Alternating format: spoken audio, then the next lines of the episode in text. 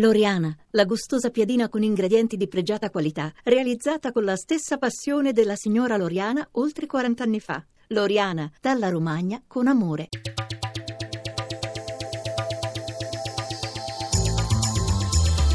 GR1 Economia.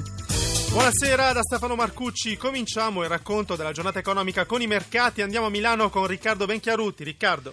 Giornate interlocutorie sui mercati finanziari che attendono l'insediamento di Trump venerdì e le successive prime mosse di politica economica per prendere una decisione, una direzione precisa. A Piazza Affari il Fuzzi Miba ha chiuso più 0,32%, Londra più 0,38%, Parigi ha ceduto lo 0,13%, Francoforte ha guadagnato lo 0,51%, intorno alla parità in questo momento Wall Street. Sul listino milanese perdite larghe per Buzzi Unicem, meno 3%, al contrario sale Tenari Aris più 2,74 e Ferragamo più 2,61.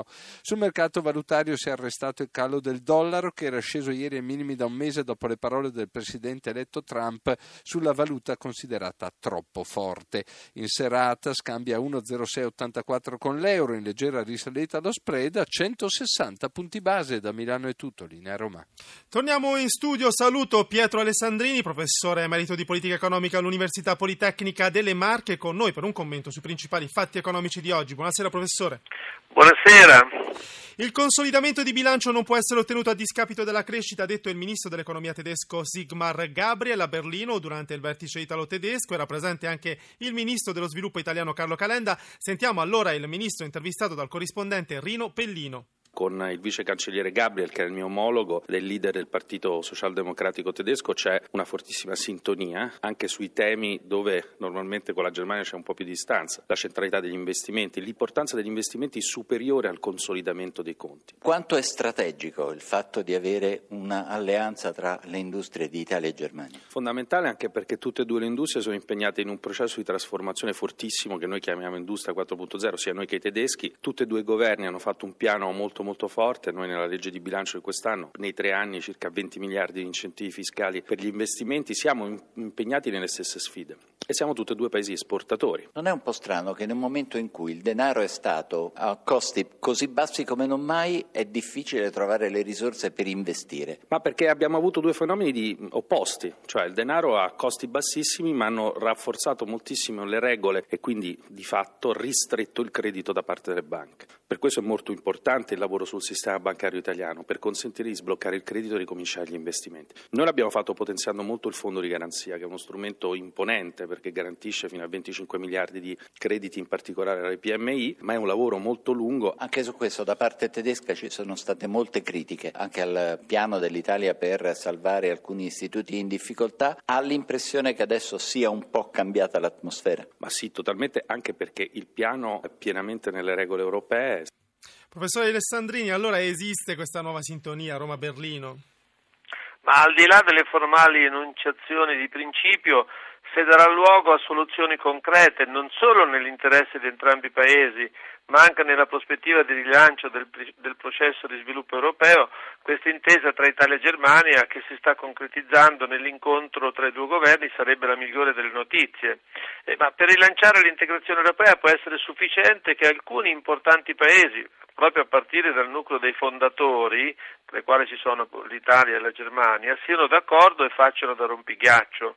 L'unanimità dei consensi dei 27 paesi non è realizzabile eh, si dovrà procedere con aggregazioni progressive nel tempo come si è fatto per l'euro che ancora non è la moneta unica di tutta l'Unione Europea e che addirittura ora rischia di disgregarsi.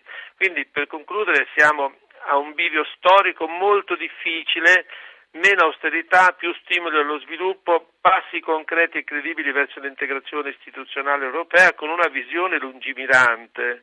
Altrimenti, come ha detto oggi Padoan a Davos, il problema dell'Europa è l'Europa l'Europa Unita deve risolvere i problemi anziché crearli. Ecco, ci arriviamo. Infatti, temi molto simili sono quelli affrontati al forum di Davos in Svizzera, al quale è intervenuto, è intervenuto come diceva lei, il ministro dell'economia Padoan.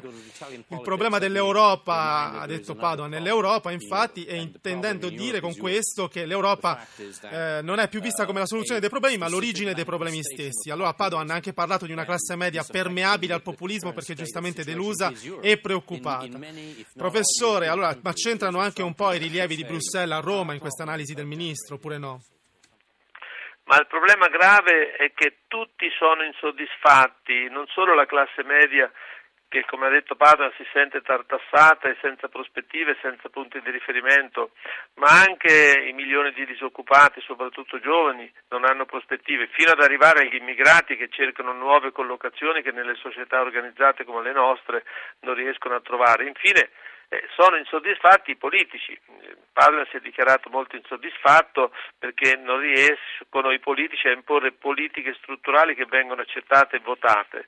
Quindi c'è un grave scollamento che lascia spazio a facili ma pericolose scorciatoie e il frutto, secondo me, ma non solo secondo me, di una debilitazione generale che deriva da una crisi troppo prolungata soprattutto in Europa e la storia insegna, basta ricordare le derive dittatoriali negli anni 30 in Europa dopo la grande crisi che, hanno portato alla seconda guerra mondiale. Ora io spero, anzi sono sicuro che siamo lontano dalle derive dittatoriali. Grazie, Però professore. le soluzioni le devono trovare i politici. Grazie professore. 51 e 46 dobbiamo cambiare argomento. Sono 39 milioni gli italiani che nel 2016 hanno consumato pasti fuori casa e quanto emerge dal rapporto sulla ristorazione della Federazione Italiana Pubblici Esercizi Servizio di Sabrina Manfroi. Si mangia sempre più spesso al ristorante a scapito delle mura domestiche, crescono i takeaway, calano i bar. Terzo anno consecutivo di crescita per il comparto ristorazione che nel 2016 mette a segno un più 1,1% a fronte della frenata fatta registrare dai consumi alimentari domestici, diminuiti dello 0,3%. Lo rileva il rapporto stilato da FIP e Confcommercio, in cui si sottolinea in particolare come i pranzi fuori casa rappresentino ormai il 35% dei consumi consumi alimentari delle famiglie. Sentiamo Lino Stoppani, presidente della Federazione Italiana Pubblici Esercizi. Questo aumento di quello che è il fuoricasa italiano è giustificato essenzialmente da due elementi. Il primo è un fatto culturale, l'italiano che ama gli aspetti della convivialità, dello stare insieme, per cui ricerca queste formule di aggregazione, e l'altro è la qualità del modello del pubblico esercizio italiano. Ma nonostante il forte afflusso, un ristorante su due chiude. Colpa, dice il presidente della FIP, dell'eccessiva improvvisazione improvvisazione di molti imprenditori,